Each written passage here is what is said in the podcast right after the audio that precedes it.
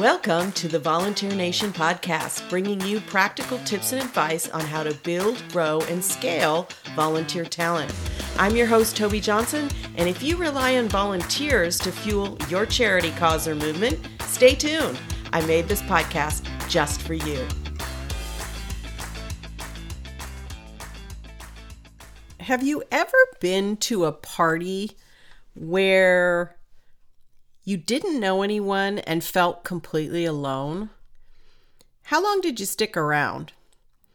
Either it's too quiet, hardly anybody's there, and you're kind of standing around in the corner wondering if anyone's ever going to come over and say hi, or it's so chaotic that you're not even sure where to find anybody or what to do next.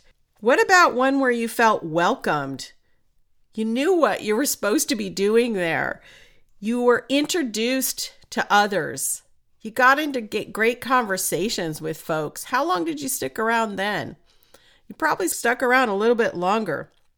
That's what your nonprofit volunteer website may be doing. It may be a place that people come, they don't really understand what's going on, they don't feel welcomed, they feel like a stranger, and they're out of there. Or it could be that they come to your website, they feel welcomed, they feel like they understand who the other folks are that are there. They feel like they're getting introductions to people. And they're like, you know what? I really am glad I came to this party and I want to get stay longer, get involved deeper. That's what we want your nonprofit volunteer website to feel like. But most don't. And so today I am going to share eight mistakes people make when it comes to their nonprofit websites and attracting volunteers.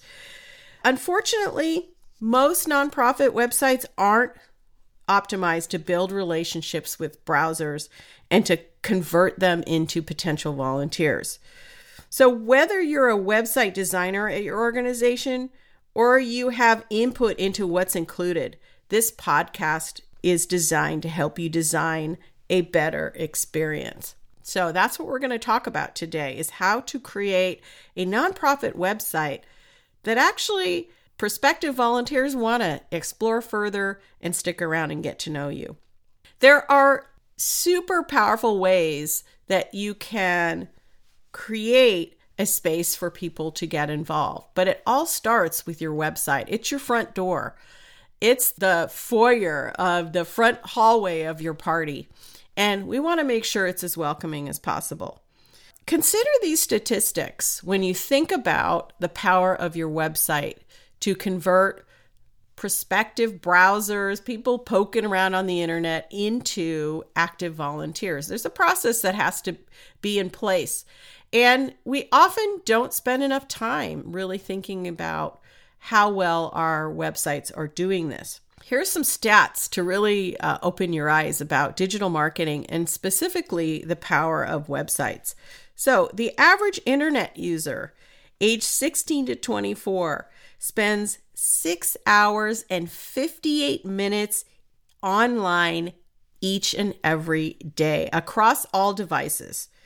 That's nearly half their day if you don't count sleeping. I could when I when I see this and every year this this statistic goes up just a little bit, but nearly 7 hours a day we are on some type of a device. And where are we going on these devices? We're e- either going to apps or we're going to websites. So you're starting to see why your nonprofit website needs to absolutely be optimized when it comes to attracting volunteers. Here's another stat 81% of retail shoppers conduct online research before buying. The overwhelming majority of retail consumers start their journey with online research. The same goes for volunteers. If you think about it, when people start to think about giving back to the community or in their community, it starts with an internet search. It starts with the Google right? People log into Google or they're poking around. They're maybe they're laying around watching TV on a Friday night and their kids are watching the latest superhero show or superhero movie. They're not that interested in it. So they're like, you know what? I'm going to pick up my phone and start browsing. And then, you know what? Maybe I should volunteer my time somewhere. Huh. I wonder if there are any volunteering opportunities to work with animals. You know, that's what we do. We browse on our on our smartphones. Everybody is researching you. So if you don't have a lot on your website about volunteerism to educate your browsers and, and folks on the internet looking around for places to serve, you're not doing your organization a good service. Third stat I want to share the share of mobile uh, e-commerce sales in total e-commerce or total sales is 72.9%. In other words, nearly 3 out of every $4 spent online purchases today is done through a mobile device. So not only do you need to have a website that's optimized, you also need to have it optimized for a smartphone because that's where smartphones and tablets, mostly smartphones, are where people are getting their information. So we've got to not only think about the information we're sharing, but how it's designed and optimized and laid out online. So there's a lot to think about here. I will hear people say, you know, how do I how do I create my next volunteer flyer? What do you guys think about my flyer? And my my next question, my first question is, what does your website look like? Your flyer doesn't matter that much. It's your website. So if you have limited time on your hands, and most leaders of volunteers do, and most nonprofit staffers do, this is one place where you want to prioritize your time when it comes to attracting volunteers. And I've had the opportunity recently to uh, review a number of volunteer websites and witness firsthand how organizations may be leaving volunteer talent on the table. I really do think that folks are coming to your website and they're leaving, just like that party where people don't feel welcomed and they feel kind of like a stranger. It's either super chaotic or it's super quiet and there's nothing going on. They're like, you know what? This isn't a party I want to stick around for. So, in this post, I'm sharing eight mistakes, eight mistakes that are made by today's nonprofit websites when it comes to attracting new volunteers.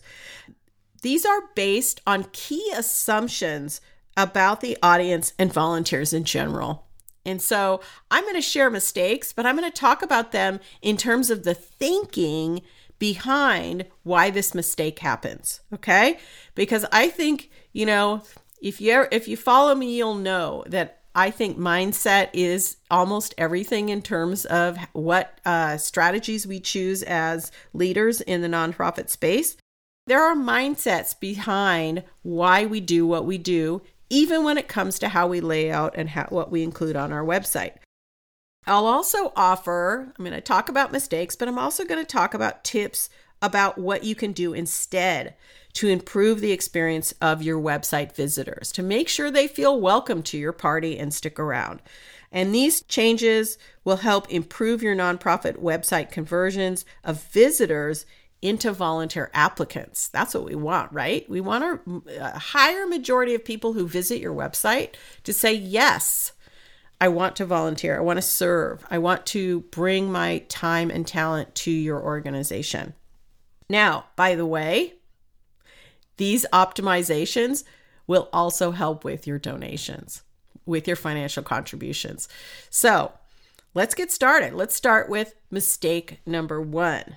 Mistake number one when people are, when you're putting together your website, the biggest mistake that I see most nonprofit websites make when it comes to engaging volunteers is that you assume that people already know who you are, that people already know who you are, that maybe they were sent to your website because of other information that they received. Maybe it was a flyer that someone gave them. Maybe it was a brochure. Maybe it was somebody went to a talk and learned about your organization. Maybe uh, you have a social media post that's sending people to your website. All those could be true, but you're forgetting also all of the people that are just poking around the internet looking for information.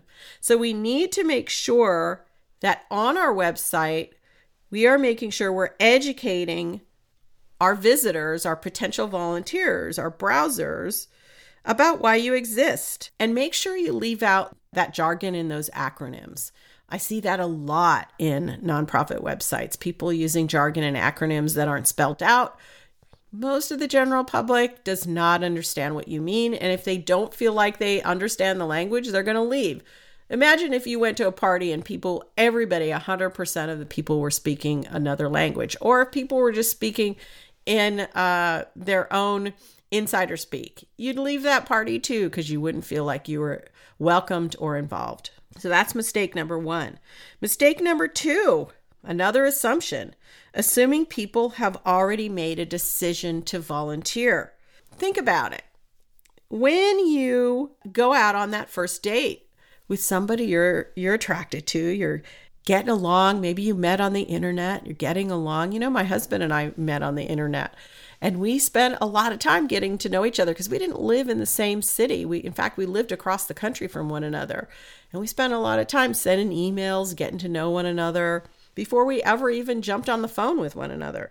So, when you're really getting to know somebody, you're not assuming that you're going to stay with them or that you're going to get married for example you, when you when you go on a first date you don't ask somebody to get married you also don't ask them to sign a prenup. Imagine, imagine you you met somebody on the internet, you've had a good conversation, you think, "Okay, I'm going to give this a shot." And you get together for your first date in person. You don't sit down and go, "Hey, why don't we get married?"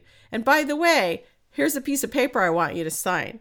But you know, many nonprofit websites feel that way when it comes to volunteers because you'll go to the volunteer page and the first thing you see is a volunteer application, which is the same as asking to get married, right? Here's the volunteer application. I want to know everything about you and I want to know that you are committed to the long term.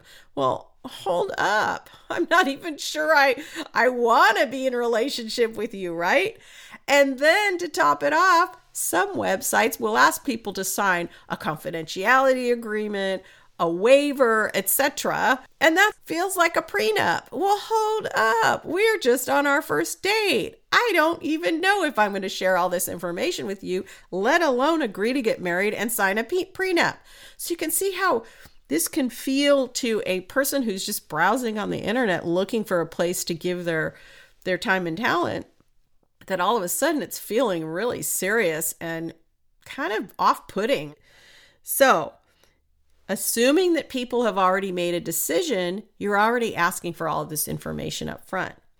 Instead, you might ask for an interest form. Would you like to get more information? Or ask for a freebie. Would you like to download this free guide on how to volunteer with us and to get more information about what we do?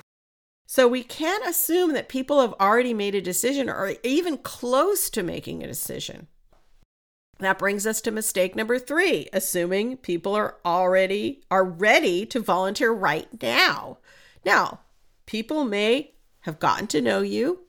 They may have been on a few dates, right?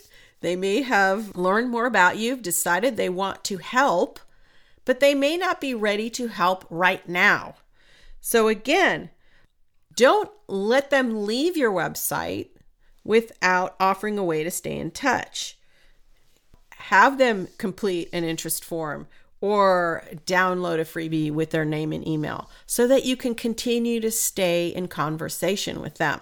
So we can't assume we can, you know people may again may have gotten to know you, may have decided they want to help, but may not be ready to help right now. And you don't want them to go away and forget about you. You want to stay in conversation with them so that when they are ready, you know, maybe right now their kids are getting ready to go off to college. They're they're packing everybody up.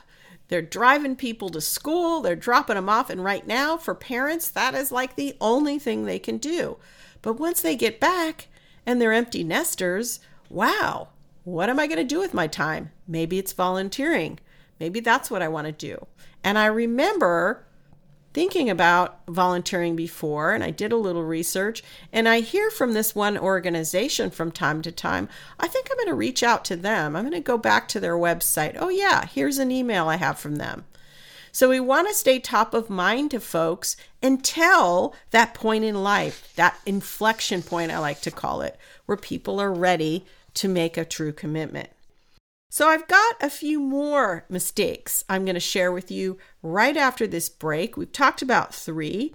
We're going to talk about five more that are related to assumptions we make about our audience. So, again, we want to make sure that we have a website that feels like a party, a party that people want to stick around and have fun at. So, after the break, I'll continue to share how you can optimize and make that party the best ever. If you enjoyed this week's episode of Volunteer Nation, we invite you to check out the Volunteer Pro Premium membership. This community is the most comprehensive resource for attracting, engaging, and supporting dedicated, high impact volunteer talent for your good cause. Volunteer Pro Premium membership helps you build or renovate an effective What's Working Now volunteer program with less stress and more joy, so you can ditch the overwhelm and confidently carry your vision forward. It is the only implementation program of its kind and helps your organization build maturity across five phases of our proprietary system, the Volunteer Strategy Success Path. If you're interested in learning more, visit volpro.net forward slash join. So, welcome back. Today we are talking about how to optimize your nonprofit website so that it is as welcoming as possible to prospective volunteers. And so I've started off with three mistakes, three assumptions we make about our audiences when we're building our websites, our prospective volunteers, that we want to rethink those assumptions and also design our websites around the reality of our audiences. So let's let's continue with mistake number four. Mistake number four assuming people have the time or inclination to read pages and pages of text. Oh, Lord. I can't tell you how many nonprofit websites I've looked at when it comes to attracting volunteers where their volunteer pages are scrolling, scrolling, scrolling, scrolling. Remember, before the break, I talked about how many people are using their smartphones and devices rather than laptops and desktops to look for information on the internet? Well, we want to make sure that we're optimized for that because nobody's going to scroll for five minutes on their, their smartphone. Just not going to happen. People are busy. So we've got to create content that gives it to them in short bites, not a novel. Short, digestible bites of information, not a novel. So, mistake number four is really about how you structure and simplify your information when it comes to attracting volunteers from your website. Okay, mistake number five assuming people don't want to research on a deeper level. Now, that's sort of the opposite of mistake number four, assuming people don't want to read. This is assuming that nobody wants to read anything. It's a little bit of the opposite, but if your organization has piqued someone's interest, then they do want to research further. So, this is all about creating links to deeper information for people who do want to do the rest of the research. You can do this by just, you can link to success stories, frequently asked questions, your organization's plans for the future, etc. Lowdown, rundown of what's involved in your volunteer training, those kinds of things, but not on the main, what I call volunteer hub page.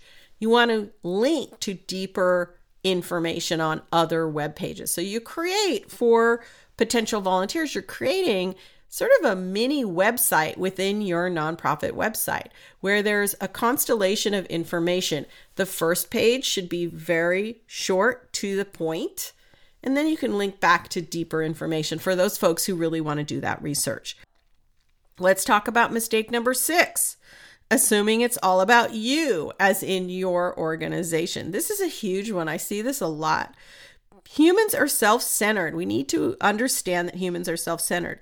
If something isn't relevant to us, we move on. Just like I talked about being at the party. If the party doesn't look like it's something that we're going to find fun, we're going to leave, right? So we need to speak to our audience's needs and desires which may be to help others. I'm not saying your visitors aren't altruistic, of course they are. But when we speak to our own needs, in other words, our own organization's laundry list of requirements for volunteers, I see this all the time. People will lead with this. You must do XYZ to volunteer with us. Well, wait a minute. I'm not even sure I am interested yet. Why don't you share a little bit more about what I might get done with you? So, we want to communicate what I call the candy versus the wrapper. As a nonprofit, the wrapper are the features. The wrapper is all of the things that go on in your volunteer program. Do people have to complete a background check? Is there training? Is there a minimum number of hours per month or per week that volunteers are expected to uh, contribute?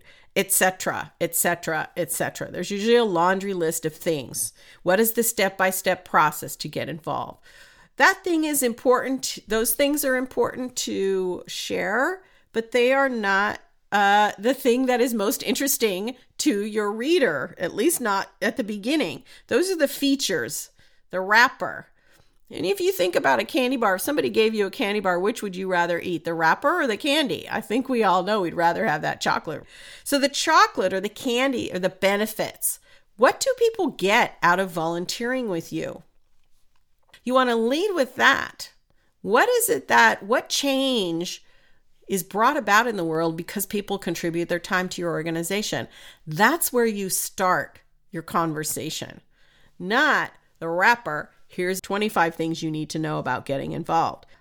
Remember that people want to hear about themselves first. You want to you want to be volunteer centric in your communications and then you can share your organization's requirements. So that's mistake number six, assuming it's all about you. It's not, it's all about your volunteer.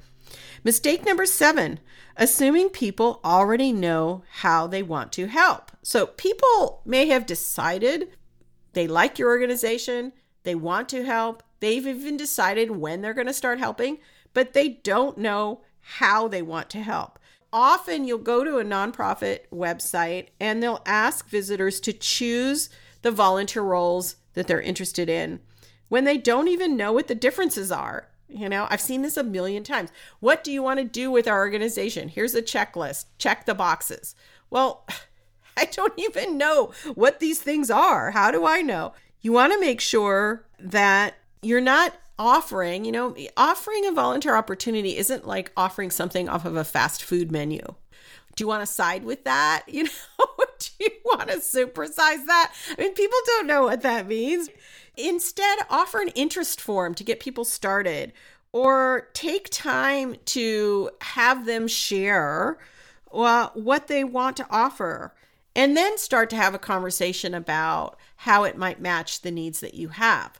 You can describe in more detail what some of these roles are or rather than offering a laundry list of specific volunteer roles, why not talk about the types of ways or, you know, do you want to be involved on a weekly basis?